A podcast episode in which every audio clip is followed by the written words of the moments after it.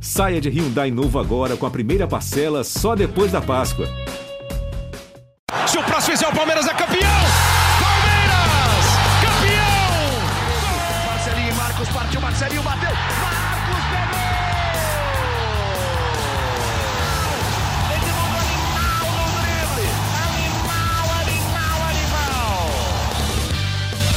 Palestrinas e palestrinos, começando mais um GE Palmeiras, o seu podcast aqui do GE. Globo, sobre tudo do Verdão. Começamos nessa segunda-feira com casa cheia. Eu sou o Lucas Garbelotto, tenho as companhias de Emílio Bota, Felipe Zito, Thiago Ferri e Leandro Boca, a nossa voz da torcida, para falar sobre tudo da vitória contra o Goiás por 3 a 0 no Allianz Parque. Uma ótima vitória do Palmeiras. Um jogo que a gente falou aqui no podcast que gravamos não lembro que dia foi que a gente gravou, mas falamos que era um jogo que o Palmeiras não poderia deixar de ganhar. E o Palmeiras fez o seu dever de casa, bateu o Goiás, conseguiu. O Babel poupou alguns jogadores, além dos que já eram desfalque por cartão. Mas o Palmeiras venceu por 3 a 0 com um golaço do Mike. O Rafael Veiga tirou a zica, como ele mesmo comemorou, fez um gol de pênalti, bateu muito parecido, muito parecido não, bateu igual contra o São Paulo, só que dessa vez a bola não subiu tanto. E um golaço dele, a Tuesta, quem diria, hein? Uma porrada de esquerda no ângulo. Fechou a conta 3 a 0 para o Palmeiras no Allianz Parque, que abriu seis pontos na liderança do Campeonato Brasileiro. Seis pontos a mais que o Corinthians, que é o segundo colocado, e curiosamente o próximo adversário do Palmeiras pelo brasileiro, lá em Itaquera. Mas para a gente começar falando aqui desse jogo, Emílio Bota, você estava lá no Allianz Parque, a gente conversou ontem. E aí, como é que estava como é que estava a atmosfera lá no Allianz? A torcida, mais uma vez, o Palmeiras encheu o estádio, né? E o Palmeiras teve uma boa atuação, né? Tivemos. O, o Abel conseguiu segurar algumas peças, ele colocou o Zé Rafael começando, depois ele tirou, colocou o Danilo. Gabriel Menino fez um bom jogo, tá recuperando o futebol. Ainda acho que não é aquele menino que a gente viu, mas tá recuperando bom futebol, é verdade. Emílio, o que, que você achou do jogo e como que estava o clima lá no Allianz Parque? Fala Lucas, Zito, Ferri, Boca, amigos que nos ouvem espalhados pelo Brasil. 38.801 pagantes no Allianz Parque, um, mais um grande público do Palmeiras na temporada, uma temporada de, de reaproximação do público depois da pandemia e vários fatores que acabaram afastando os torcedores do estádio, né? É, acho que o Palmeiras fez o jogo ficar fácil ontem, né? Começou um, um jogo mais amarrado, como, como de costume, o Goiás se defendendo bastante, até por conta eh, de saber a força do Palmeiras, tentar é, evitar ao máximo sofrer um gol logo no início do jogo. E eu acho que aos poucos o Palmeiras foi fazendo o jogo ficar fácil. Poderia ter sido mais fácil, eu acho que muito por conta, passa um pouco por conta do Wesley, o problema de finalização que, que o garoto tem, aí acho que é um ponto a ser melhorado é, na carreira dele. Acho que ele, se ele quiser subir de nível ter uma subir uma prateleira aí na carreira, ele vai ter que precisar ter um intensivão de finalizações e melhorar um pouco essa questão, que eu acho que tecnicamente, taticamente, ele é um jogador importante, ele corre, ele ajuda a marcar, ele recompõe bem, é, mas quando a bola chega no pé dele e, e, gols que na teoria são fáceis, acho que, óbvio, falando que é fácil de, de, fazer o gol, né? Mas acho que são gols que outros jogadores fariam com, com mais facilidade, acho que para ele subir um pouquinho desse nível, ele precisa precisa melhorar esse quesito também para poder brigar né, mais para frente por, por, por, uma vaga no time titular, quem sabe. Mas acho que foi um jogo que o Palmeiras transformou em um jogo fácil, né, algumas grandes atuações. Para mim, o Mike foi o melhor em campo, acho que demonstrou que. Eu até falei numa análise ali que acho que eu considero ele o reserva mais titular do Palmeiras. É, fez uma, uma atuação muito boa, com um baita de um gol, um golaço, aquele gol é, que a gente fala de pegar na veia, né? Jogou na gaveta, um gol indefensável para o goleiro Tadeu, que inclusive é um baita de um goleiro. É, Dudu também gostei muito do primeiro tempo dele, achei um jogando pelo lado esquerdo foi foi uma, uma das dos melhores jogos do Dudu nos últimos nos últimos meses assim eu, eu gostei muito da atuação dele. É, foi um cara que chamou bastante o jogo é, foi bem ativo na partida Rafael Veiga, que fez um gol que dá, acho que dá um, uma confiança nessa retomada dele aí depois da lesão. Não achei que ele fez uma grande partida, mas acho que o gol, é, para ele pessoalmente, acho que vai ajudar muito nesse processo de retomada. Para talvez aí, vamos, vai saber na quarta-feira, não, não, seja o, o jogo da, da reviravolta do Veiga aí na temporada. Vitória importante para o Palmeiras, né? abre seis pontos para o Corinthians, acho que é uma vantagem muito interessante. Então, eu, eu, eu nem considero o Corinthians o, o, grande rival do Palmeiras da briga pelo título. Eu considero o Flamengo pelo que tem jogado e pela chegada do Dorival Júnior. Acho que o Corinthians é, e também o Fluminense, acho que eles não têm a força para ir ao elenco para chegar a brigar com o Palmeiras por esse título. Então, acho que é, Palmeiras abriu nove pontos para o Flamengo, tem uma vantagem considerável, tem um confronto direto, então acho que o cenário é bastante positivo para o Palmeiras e para uma decisão, um confronto eliminatório, e aí tudo pode acontecer. Não adianta você ter a melhor campanha, são 90 minutos, e lá tudo pode acontecer, decisão de pênaltis, enfim, são fatores que, que fogem um pouco do controle de quando você tem um campeonato longo e que você pode se recuperar lá na frente. Eu acho que essa, essa, esse ponto que o Emílio levantou, eu acho que a gente pode falar daqui a pouco também quem hoje é o principal adversário do Palmeiras nessa briga pelo título do Brasileirão. E, Osito, o, o, o Emílio falou aí do Wesley, né? Ah, aqui é fácil falar, mas, pô, aquele primeiro gol que ele recebe quase dentro da pequena área, pô, vamos combinar numa peladinha ali, se você não botar para dentro, você também toma. Você também toma um xinguinho dos seus parceiros de pelado ou não? É, cara, a fase um abraço para todo mundo. E a fase dele é, é ruim. Ele foi, ele já foi um jogador que é, teve destaque, já foi cobiçado por times de fora, já teve oportunidade que em algum momento da temporada você fala, pô, o Wesley merece ser titular. E faz muito tempo que o Wesley não merece ser titular, né? A gente sabe que ele era cobrado pela comissão técnica para melhorar a parte de finalização, de gol e assistência, é algo que eles sempre trabalharam com ele, porque um jogador que é atacante, que não tem números expressivos em gol assistência, alguma coisa está errada, né? E ele sempre foi cobrado, ele acho que até melhorou depois que ele começou a trabalhar mais isso, mas de longe ele parece um jogador totalmente desconectado do time, do jogo, parece que chuta de qualquer jeito, parece que não não tá ligado na partida, parece que é um cara que tá, sabe, se despedindo, sabe? Eu, eu não sei explicar meu, meu, minha, meu pensamento, mas ele tá muito mal, tá, tá, tá difícil. Até foi, achei estranho o Abel não ter colocado alguém na posição dele ontem, é, porque ele fez um jogo ruim. É, as, o, a característica dele principal é o drible, nem o drible está encaixando, né? Então, sei lá, não, não tá bem. Eu acho que muda. A gente vinha falando né, de alguns tempos para cá que o Palmeiras não tinha banco hoje para colocar dúvida na cabeça do Abel. Ainda não tem, mas começa a recuperar alguns jogadores, tipo uhum. Gabriel Menino, é, e só o Gabriel Menino, eu acho. Vamos parar por ele por enquanto. Mas, sei lá, acho que a situação do Wesley é. Eu não vejo muito futuro para ele no Palmeiras hoje se ele continuar desse jeito. É um jogador que o Palmeiras tem, avalia com potencial de mercado, né? Então o Palmeiras pretende fazer dinheiro com o Wesley em algum momento, mas acho que ele precisa se ajudar um pouquinho, melhorar a parte de produção, porque a gente vai lembrar só daquela pedalada dele só, né? A gente talvez lembre sim. mais das reclamações dele com a arbitragem, que ele é um jogador muito chato com a arbitragem, do que com os lances em si né, de, de produção. No jogo contra o Inter, inclusive, ele perde uma bola no ataque, dá o contra-ataque para o Inter e sai o gol do empate, o gol Exato. do 1 a 1 É verdade. O Ferri, e o Emílio também falou do Dudu. Nesse momento que o Palmeiras tem jogos muito decisivos, quartas de final de Libertadores, e o Dudu crescendo cada vez mais, é, ele passa a dividir esse protagonismo, principalmente ofensivo do Palmeiras agora, com o Scarpa, né? Os dois ali. O Dudu, que era um cara que não estava botando tanto aquela pulga atrás da orelha do marcador, de estar tá numa fase brilhante, mas agora ele está jogando num nível do Dudu que a gente acostumou a ver, né? É, é concordo com você. Boa tarde aí para boa tarde, boa noite, bom dia, boa madrugada. Olá para todo mundo que está ouvindo e para quem está participando desse podcast.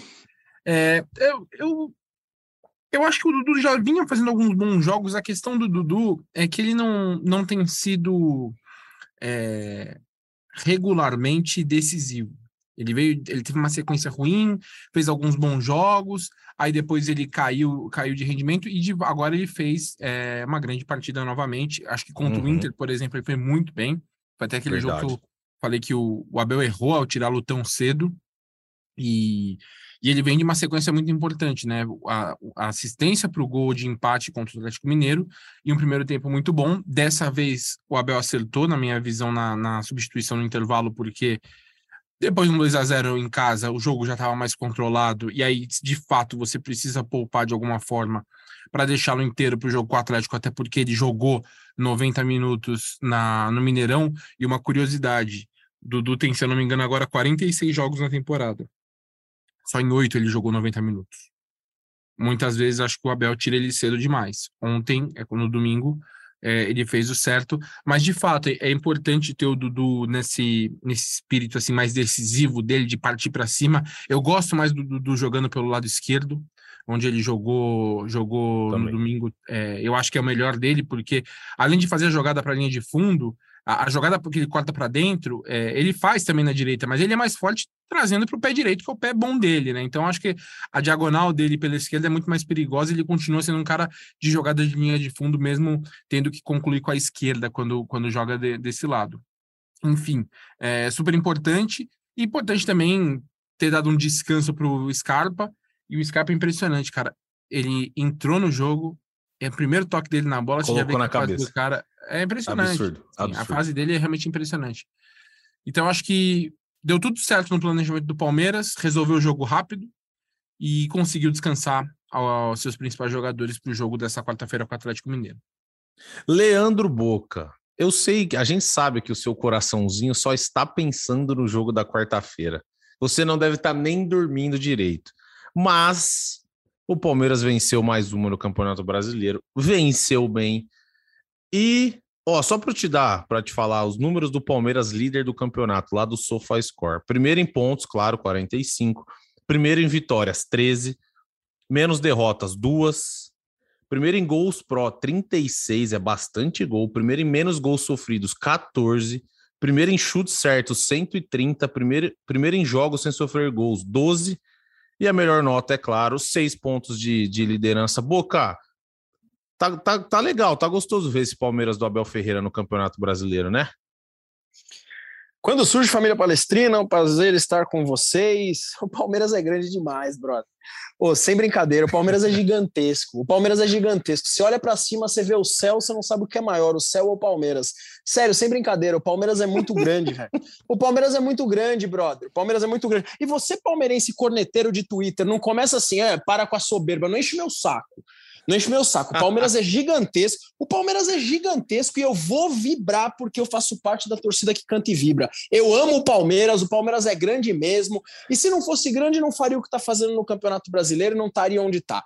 É, é, é para tirar o chapéu, é para bater palma para os jogadores, é para bater palma para o Abel Ferreira, principalmente para o Abel Ferreira, que o que esse cara faz no comando do Palmeiras não é, não é brincadeira, não. Realmente, o Palmeiras está demais. Sobre o jogo de ontem, um jogo espetacular do mistão do Palmeiras, acho que tirando Wesley e Navarro, o Palmeiras voou em campo, mas eu foi o que você falou aí, Lucas. Eu olhava para o jogo e eu pensava em quarta-feira, cara, eu tô muito ansioso, bicho. Eu acordo, eu eu como, eu trabalho e eu penso no Clube Atlético Mineiro. Eu tô realmente muito ansioso. E agora eu vou, eu vou levantar uma bola aqui. Ontem, depois do jogo, eu estava assistindo lá a live do Boca, lá no, no canal dele com o irmão dele lá nos Boca. E aí, a Mike, o Mike tem que ser titular, Mike tem que ser titular contra o Galo, Mike tem que ser titular, e muito em cima, claro, da má atuação do Marcos Rocha na quarta-feira passada. Agora eu vou, vou levantar a bola aqui, a gente vai discutindo todo mundo. O que, que vocês acham? Tem, primeiro, tem alguma chance do Abel Ferreira não ir de Marcos Rocha? Eu acho que ele não vai fazer isso, acho que ele não vai tirar o Marcos Rocha do time, até porque ele confia muito no Marcos Rocha. E se vocês prefeririam ir com o Mike em vez do Marcos Rocha nesse jogo, a gente vai falando aqui juntos. Opinem aí, não sei o que vocês acham. Digam, digam. Deixa eu, deixa eu só justificar, Lucão. É, para mim, o Marcos Rocha é o titular do Palmeiras. Tá? Para mim, o Marcos Rocha ele ocupa. Se você pegar os maiores laterais da história do Palmeiras, eu não sei o porquê não estaria o Marcos Rocha. Tá? É, para mim, o Palmeiras tem hoje o melhor lateral direito do Brasil e o segundo melhor lateral direito do Brasil. A minha questão é específica para o jogo do Galo, Sim, porque sim, sim. eu não vi o Marcos Rocha conseguindo acompanhar o Keno. Tá? Então foi algo extremamente específico e pontual, só para a galera não achar que eu estou cornetando Rocha, que não, não é isso. Tá? É, é específico, eu iria de Mike contra o Atlético Mineiro, apesar de achar que o Abel não vai fazer isso. E você, Zito, o que, que você acha? Eu acho que o Abel também não saca, mas não, não sei. Eu, eu acho que eu continuaria com o Marcos Rocha, cara. Sei lá. Eu também. Eu acho que ele foi muito mal contra o Atlético Mineiro. muito mal. O Atlético é, jogou muito ali, né, na, nas costas dele. A, a, marcação não encaixou porque é, até o Gomes no, no, no, na, tentando ali na retaguarda também estava atrasado nas jogadas. E o Keno contra ele, acho que o Wilson não ganhou todos, ganhou quase todas, mas eu ainda assim continuaria com ele. É, ele vem sendo um jogador muito importante, é, um dos líderes desse time. E acho que ele vai continuar. Eu, assim, eu acho que ele vai continuar e eu manteria também para esse jogo, mas sabendo que ele foi muito mal lá em, lá em, em Belo Horizonte. Não sei se o Abel pode fazer um encaixe diferente de marcação, porque assim, o Palmeiras foi meio surpreendido, acho eu, né? Que o Palmeiras foi um pouco surpreendido pela forma que o Hulk jogou. O Hulk saiu muito da área uhum. no, no jogo de ida, né? E abriu muito espaço encaixou isso, né? É, é, teve sei lá, tiveram várias tabelas ali, aqueles 1, 2, né? E o Keno em velocidade, ele até ele não é comum ele perder a quantidade de gols que ele perdeu, né, contra o Palmeiras. E, e ali foi um foi realmente um problema, mas eu acho que e, e assim, tem jogos que você vê ali, né, você vai sentindo e fala, meu Deus, vai vai entregar. Hum, essa jogada vai mal também. Hum, agora não vai dar certo. Você tem o feeling do negócio que você sabe, vai fazer um pênalti agora. E tava dando tudo errado pro Marcos Rocha. Aí ele vai, em certo momento do segundo tempo, o Abel volta com aquela ideia de linha de três do Scarpa para compor ali a marcação junto pelo lado direito. E aí já deu uma encaixada melhor.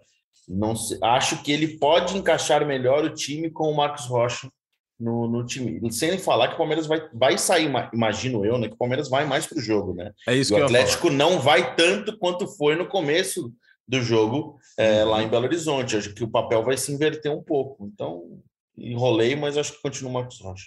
E eu não sei se vocês concordam comigo também. Eu acho que o Marcos Rocha, na construção do ataque do Palmeiras, que geralmente é com três é, Gomes, é Murilo Gomes e Marcos Rocha, ele faz essa função melhor que o Mike. E Palmeiras jogando no Allianz, né, Ferri, tende a jogar mais, tende a ter mais essa bola. Então, não sei se é o caso de se preocupar tanto com, com, com o Keno. Eu concordo com o Boca, que o Keno deu muito trabalho para o Marcos Rocha, mas eu acho que o Palmeiras vai ter mais a bola e vai jogar muito mais do que jogou no Mineirão, até porque o estádio vai estar tá cheio, a torcida vai estar tá empurrando, e esse time do Abel, quando joga em casa, joga a bola, né, Ferre? É, eu concordo. Eu, eu manteria também o Rocha justamente por esse argumento. Ele é muito importante na saída de três. É, óbvio, eu acredito que vai ter uma correção, não vai ter como o Palmeiras adotar a mesma estratégia sem bola contra o Atlético do primeiro jogo, porque deu errado, né? Palmeiras é, foi facilmente batido. O Zito falou, era um dois direto, o, o, Hulk saindo da área, o Keno entrando no facão. Então, assim, é, Palmeiras vai ter que mudar a estratégia. E eu acho que o Palmeiras pode mudar a estratégia sem mudar os nomes, né? É, eu, eu gosto muito do Mike, já sempre gostei. Na verdade, eu sou acho que eu sou um, um raro caso de, de, de, um cara que acompanha o Palmeiras. E eu sempre gostei do Rocha e do Mike. Nunca achei que eles eram tão ruins quanto a torcida já criticou. O Rocha, até nesse momento, eu acho que ele tá jogando muito bem. Em outros momentos eu achei que jogou bem, mas agora que agora ele tá muito bem. Então eu não tiraria por essa questão dessa importância dele na saída de três. E, e aí é, e é importante ter o Mike para bem para a sequência da, do, do, campeonato. Mas o Rocha é um cara muito importante para o funcionamento do, do, time titular, né? Então vai ser importante ele estar em campo e com ou uma proteção maior, ou com outro encaixe, como vocês falaram aí, de repente mudar a forma de encaixar a marcação, não usar esse encaixe individual no Marcos Rocha e Keno, enfim, é, é uma estratégia que o Abel vai ter que pensar para o jogo, jogo de quarta-feira, mas eu, eu continuaria com ele por essa, por essa importância no início da construção de jogadas do, do Palmeiras. Emílio, você está com o Mike ou você acha que você está com o Marcos Rocha? Pra... O Marcos Rocha é o titular, né? Você seguiria com o Marcos Rocha como titular? Ou você acha que também é hora do Mike ter uma chancezinha de jogar um jogo um jogo decisivo nessa temporada? É verdade, ele jogou a final da Libertadores contra o Flamengo, muito bem, por sinal mas você acha que chegou a hora, até porque ele fez um jogaço ontem. E a gente sempre falou aqui isso, né? Uma posição que o Palmeiras não, não precisava se preocupar era a lateral direita, porque além do Marcos Rocha, o Mike, quando entra, entra bem. Você acha que é a hora do Abel dar uma chancezinha para ele, para ele, ele fazer esse jogo decisivo contra o Galo? Cara, eu acho que o momento é do Abel dar respaldo pro Marcos Rocha por toda a história que ele teve, não julgá-lo por uma partida ruim como foi no Mineirão, e acho que o, o Abel vai manter ele no time. Não, não, vejo possibilidade do Mike começar, não. Por mais que ele tenha ido muito bem e que popularmente, quando às vésperas de um jogo decisivo e quando o jogador da posição vai mal no outro jogo, obviamente todo mundo vai pedir o cara que entrou bem para começar outra partida, mas eu acho que ele vai manter o Marcos Rocha assim. Acho que talvez é a decisão mais acertada, até por questão de experiência, de, de gestão de elenco também. É, o, acho que o, o, Mike não espera jogar amanhã, o Marcos Rocha espera, e acho que o elenco também espera que seja o Marcos Rocha. Então, acho que, que vai meio que, que ser nessa linha. Estou mais curioso na formatação do ataque ali do que da lateral. Acho que a lateral é, é, é, é batido, acho que ele vai de Marcos Rocha mesmo. Pô, já que você deu o gancho, eu te. Ah, não, vamos fazer o seguinte: vamos falar do Brasileirão, vamos falar do Galo, vai, vamos falar do Galo. Já que você deu o gancho, vamos falar do Galo. Felipe Zito, você acha que o Abel Ferreira vai com o Rony no comando do ataque na quarta-feira, já de cara titular? Ou calma, ele vai ali a formação com o Flaco no, no ataque, dá uma segurada no Rony ainda, o Rony para um segundo tempo? Ou você acha que já Rony tá inteiro, vai pro jogo? No pique, como diria Roberto Valone, Rony joga. E aí, Boca, você para você, eu acho que também você é, você fecha, você, você foi foi criticado e criticou o Rony e foi criticado porque você criticava o Rony, mas você já reviu isso, já falou muito bem do Rony e ultimamente você você tem cravado aqui que o seu titular é o Rony. Sim, assumo tudo isso, como também a galera vê que eu elogio muito mas a questão é como está o Rony fisicamente para o jogo. É, essa é a minha dúvida. Se você perguntou para o Zito, pô, o Rony 100%, o Rony 100% é o Rony, mas eu não vi um Rony 100% ontem. Tá? É, essa é uma opinião. Uhum, eu, uhum. eu, eu não estou julgando, gente, pelo amor de Deus, não estou julgando o, o Rony pelo jogo de ontem, porque o cara acabou de voltar. Só que contra o Galo a gente não tem tempo para isso tá? E o Rony é titular do Palmeiras, o Rony é importantíssimo, ele, ele antes dessa lesão aí, que foi lá naquele gramado horroroso lá do, de, de Fortaleza, Castelão, de Ceará, enfim, vou ficar no Castelão. Castelão, exato, perdão. É, antes ele estava fazendo toda a diferença.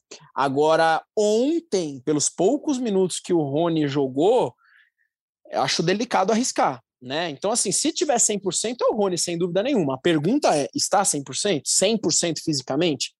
Não sei. Porque, Ferre, eu acho que não tem muita dúvida que o Palmeiras deve jogar o Everton, Marcos Rocha, Gustavo Gomes, Murilo Piquerez, Danilo Zé Rafael, Scarpa, Rafael Veiga, Dudu, e aí esse cara que a gente não sabe quem é. Mas, para você, joga o Rony, joga o Flaco, ou o Abel inventa alguma outra coisa? Acho que nem tem muito que inventar, porque o Wesley poderia ter essa chance, mas não vai ter. O que, que você acha? Você acha que ele, ele segura o Rony para um segundo tempo? Ou ele tenta já entrar com o Rony para apertar a saída de bola do Galo, que é o que o Rony faz muito bem, e tentar fazer gol? O que, que você acha? Acho que ele coloca o Rony de cara. Até porque o, o, o Palmeiras meio que preparou o Rony para esse jogo, né? É, até antes trabalhava para tê-lo no primeiro jogo, aí provavelmente uhum. sem ser titular, mas convocar, relacionar para ter como opção no banco no Mineirão.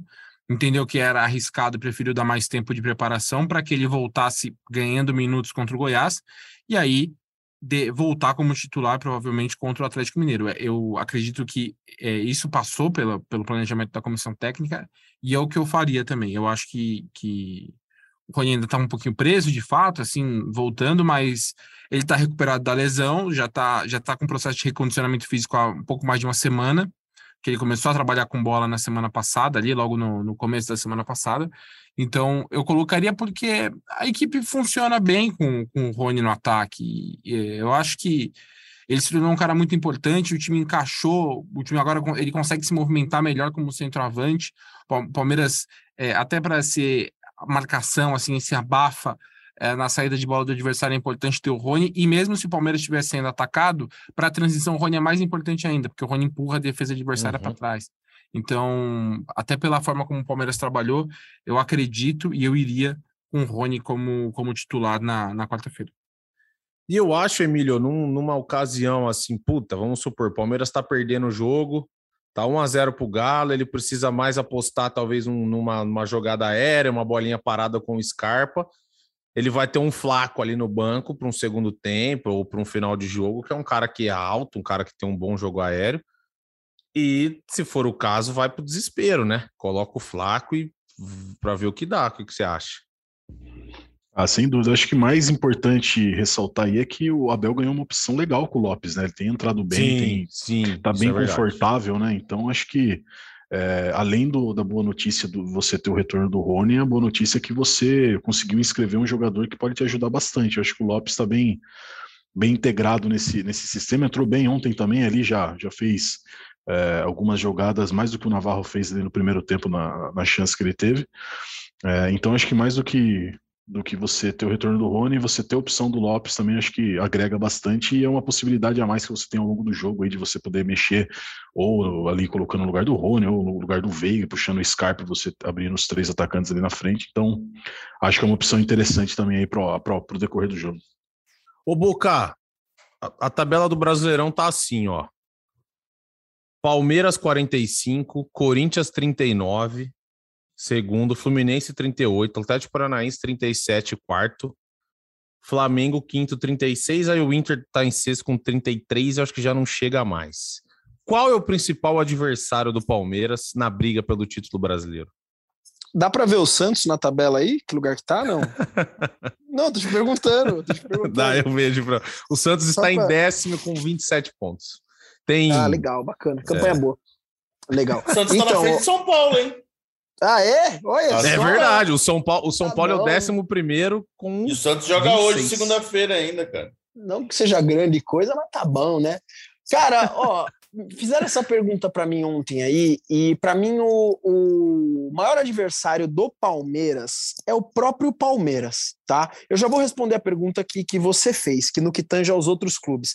Porque com essa distância que o Palmeiras tá, se o Palmeiras deixar a casinha arrumada do jeito que tá, entendeu? Fazer o mínimo que foi feito no primeiro turno, inclusive, o Palmeiras vai ser campeão brasileiro.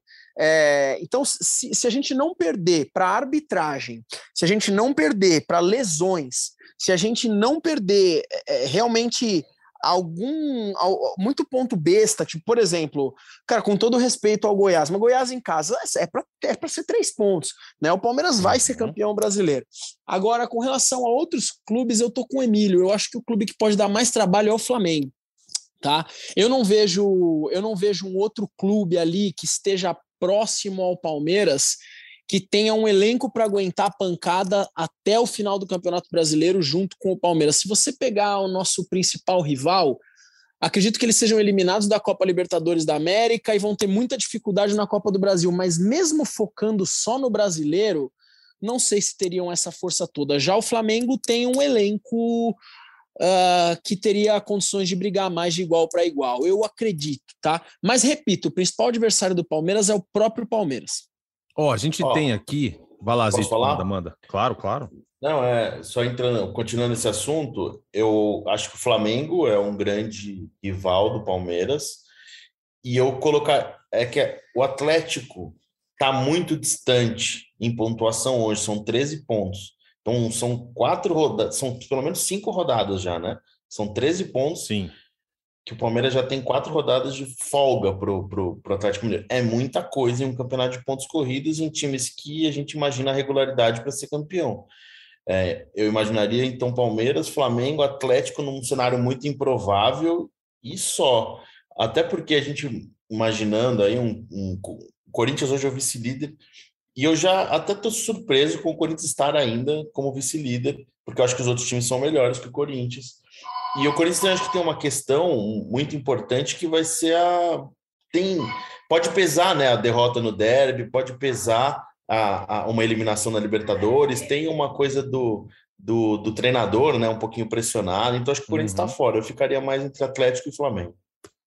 Ó, só para a gente ter uma, uma noção aqui, o Palmeiras pega o Corinthians na próxima rodada e o Flamengo terá pela frente o Atlético Paranaense no Maracanã.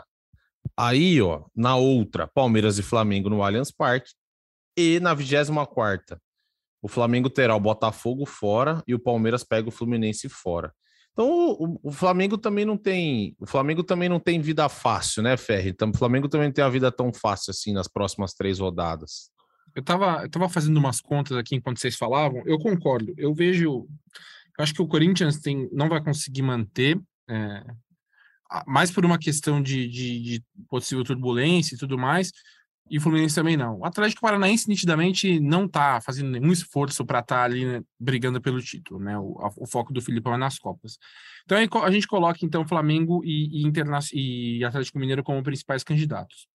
O Flamengo tem nesse momento 57% de aproveitamento. Uhum. Prestem atenção aí, ouvintes, que eu fiz umas contas aqui.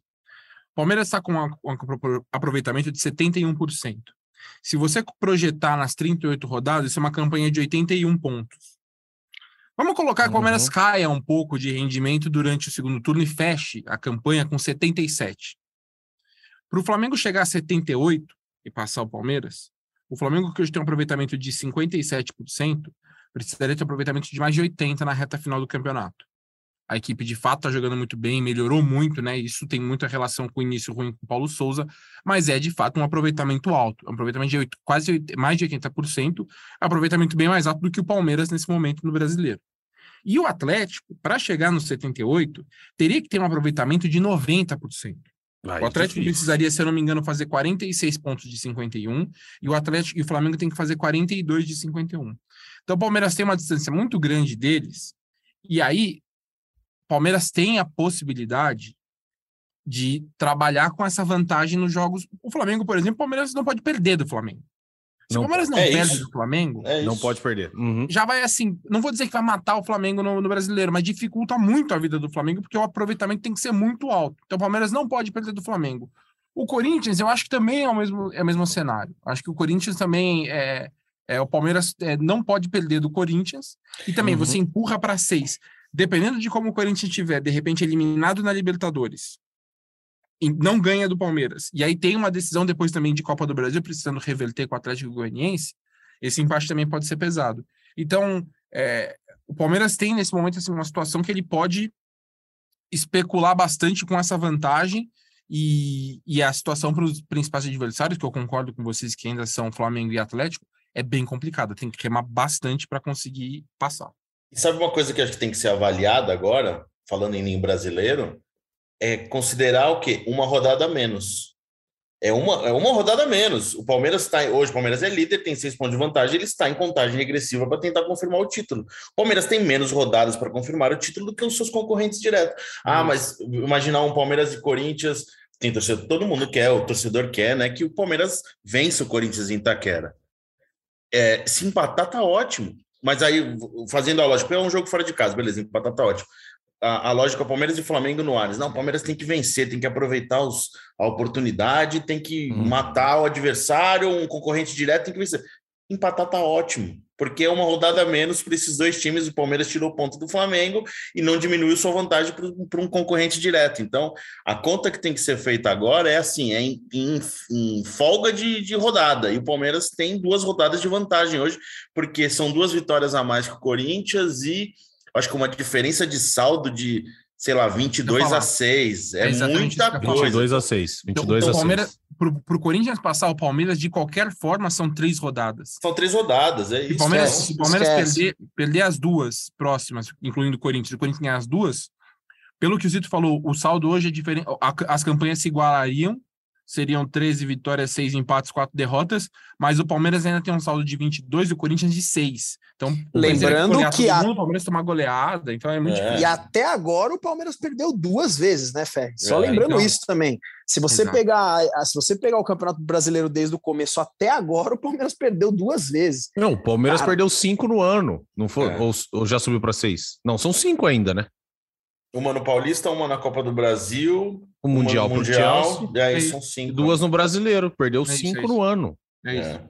E assim, para mim, tem muita coisa para acontecer. Eu não, não, não acho que está perto do Palmeiras. Tem muito campeonato, tem muito mês. Sim. Mas o Palmeiras, como concorrente ao título, já está em vantagem. É o, é o, é o time que está numa situação mais confortável do que os outros. Os outros precisam correr atrás, precisam ganhar e torcer contra o Palmeiras. O Palmeiras está na sua situação de fazer só a dele que ele confirma o título. E Mas o que o Palmeiras muita, tem. Tem muita coisa para acontecer. E o que o Palmeiras tem a favor, entre aspas, é que o Palmeiras não joga a Copa do Brasil. E o Flamengo, ao que tudo indica, vai bem longe na Copa do Brasil e na Libertadores. O Flamengo agora já abriu 2 a 0 no Corinthians fora na Libertadores, tem tudo para classificar. Depois o Flamengo vai ter Tajeres ou Vélez. E a, A tendência. Copa do Brasil é casca de ferida, hein? É, a Copa do Brasil não tá a tão garantida Copa do assim, Brasil não. vai decidir na Arena da Baixada. Num 0x0. Ah, não, mas a assim- vitória simples do Atlético da Atlético, não é? É, é É, verdade, é, é. verdade, é verdade, é verdade. É jogo E duro, É o é Filipão, jogo- né? O Filipão, jogo- o- como dizem por aí, o. Filipão, inimigo do futebol. É inimigo. Agora, inimigo, na, sim. na Libertadores, na Ah, Libertadores. Inimigo, ah, meu, pelo amor de Deus, vamos respeitar o senhor Luiz Felipe Respeite, Scolari, um respeite, senhor de respeite. seus 70 e quantos anos? 73, eu acho. E amor- quase não ganhou. 73 de idade, porque Eu o conversei, eu- é de 25. Isso, e o espírito também. Porque se a gente for pensar, só esse parênteses, porque o Luiz Felipe tem um- uma grande identificação com o Palmeiras, é, fez história, o torcedor gosta dele. É um senhor de 73 anos que já ganhou tudo no futebol, de Copa do Mundo, campeonato regional. Foi campeão recentemente com o Palmeiras, numa uma ótima campanha no Campeonato Brasileiro. Ele poderia estar aposentado na sua, curtindo a sua família em Cascais, é, tranquilo da vida, e ele se propôs a trabalhar mais num, num time que está num projeto que para eles interessante, está numa quartas de final de Copa do Brasil, quartas de final de, de Libertadores, fazendo um bom projeto, um bom trabalho.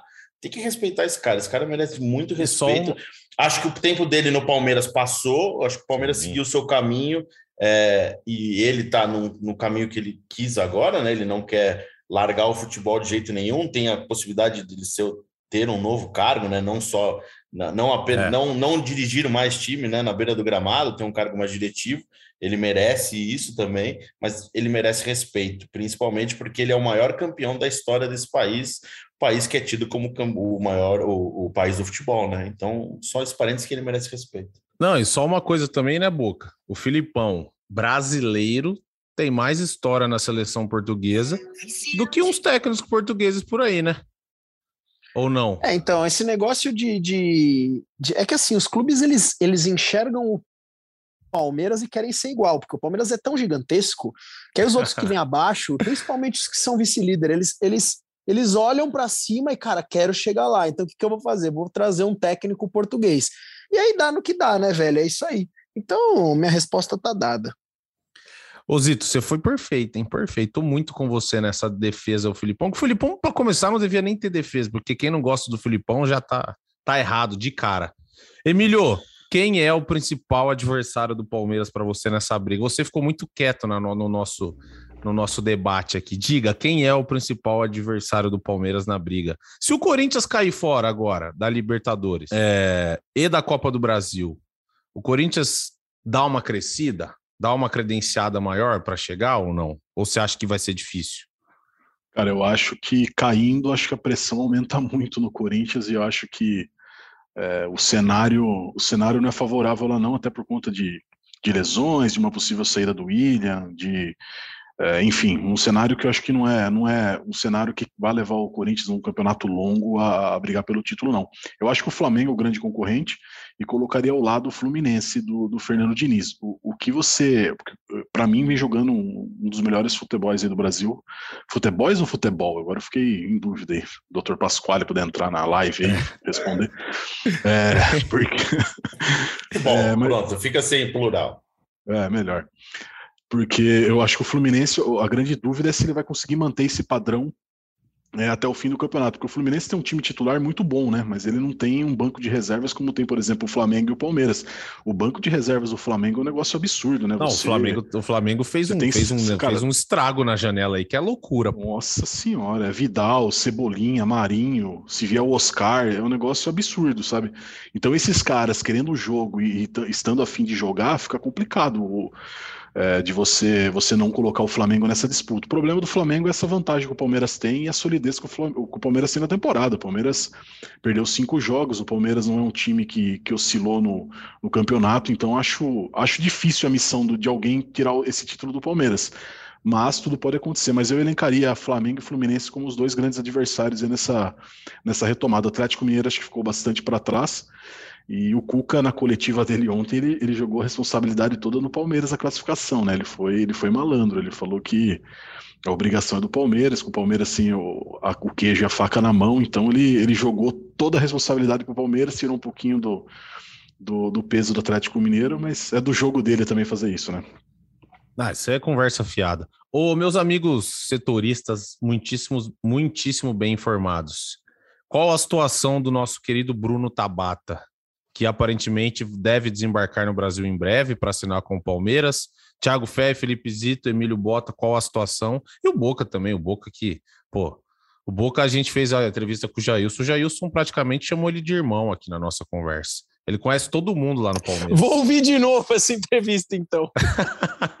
o Emílio, o Emílio tem informações sobre querido Bruno Tabata. Vamos lá, Tabata chegou ontem à tarde no Brasil, é, durante o jogo do Palmeiras contra o Goiás, já foi para o CT, é, deve, passar, deve ter passado por exames hoje ou deve estar tá passando nesse momento, é, naquele protocolo antes de assinar o contrato. Então, é, essa semana ainda acho que o Palmeiras deve anunciar o Bruno Tabata, oficializar ele. É, a gente ainda não tem certeza, confirmação dos valores, mas gira na casa dos 5 milhões de euros, que era algo que o Sporting vinha, vinha pleiteando por ele lá é, forma de pagamento à vista ou parcelada foi o que deu, acabou dando um entrave na negociação na última semana, mas acabou se desenrolando aí e os clubes chegaram a um acerto. Então, o Tabata deve ser oficializado nessa semana e já vai poder ser inscrito para a semifinal e para a final da Libertadores, caso o Palmeiras passe, e na sequência da temporada aí para poder é, ser mais uma opção para o Abel Ferreira, aí, um jogador que é canhoto, é, ele começou a, a, base dele jogando como meio campista, um camisa 10, um articulador, armador. Ele gosta muito de jogar nessa função, mas quando ele foi para Portugal, eh, ele acabou mudando um pouco do estilo de jogo dele. Ele virou um ponta, um cara que, que joga mais pelo lado direito, é, gosta de puxar para a esquerda e bater forte, tem boa finalização, é, dribles curtos. Teve uma passagem pelo futsal que fez ele, ele colar a bola no pé, como a gente fala, né? Então, um jogador interessante que o Abel Ferreira já vinha observando há alguns anos tentou levar ele quando o Abel era técnico do PAOK da Grécia, é, mas o Portimonense, na época, que era o clube do Tabata, acabou negociando ele com o Sport. Detalhe interessante é que o Tabata nunca jogou profissionalmente no Brasil, fez um ano de base no América Mineiro, depois ficou quatro anos no Atlético, e quando completou 18 anos, veio a proposta de Portugal, o Atlético Mineiro não cobriu na época, e ele entrou na justiça, conseguiu a liberação e, e foi para o Portimonense, ficou lá até se transferir para o Sporting, agora defender o Palmeiras a partir aí da próxima semana. Só um, um acréscimo aí do que, o, do que ele falou. É, no fim, a negociação vai ser é, o Palmeiras vai pagar parcelado, né?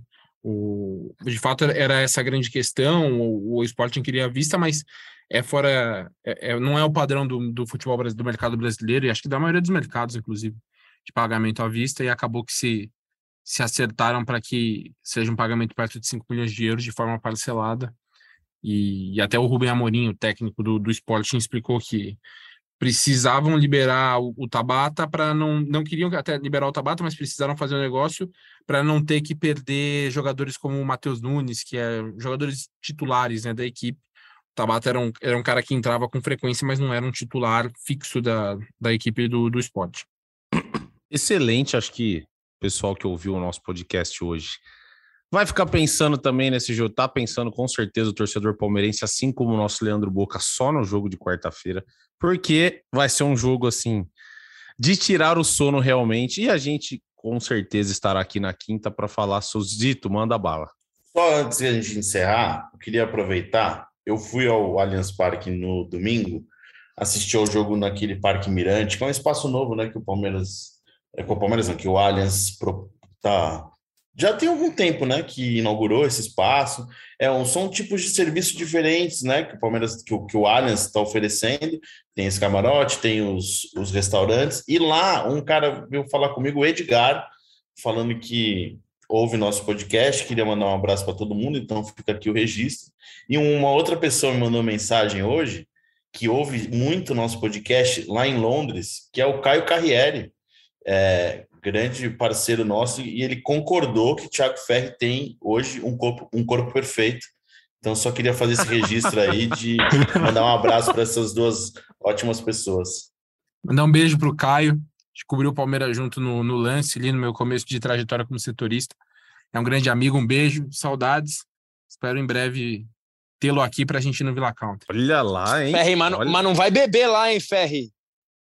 Não, boca. Até porque tá caro. O combo agora de vodka com energético tá caro, velho. Vou só, pela, vou só pela música e pelos amigos mesmo. Vai Tá dançar, bom. vai dançar. Então vai tá dançar. Amigos, muito obrigado, Thiago Ferri. Valeu, hein? Tamo junto. Abraço, amigos. Até a próxima. Felipe Zito, valeu. E voltamos na quinta para falar tudo. É Esperamos todos aqui da classificação do Palmeiras à, semifinal da Libertadores. É isso. Um grande abraço e até a próxima. Tchau, tchau. Emílio Bota, valeu, hein? Valeu, muito obrigado e até a próxima. Leandro Boca, o seu recado final. Ah, só para eu falar uma coisa antes do Boca. O, deixa eu abrir aqui, perdi o nome dele. O Humberto mandou lá no direct do Zito ah, o encerramento aqui do nosso programa.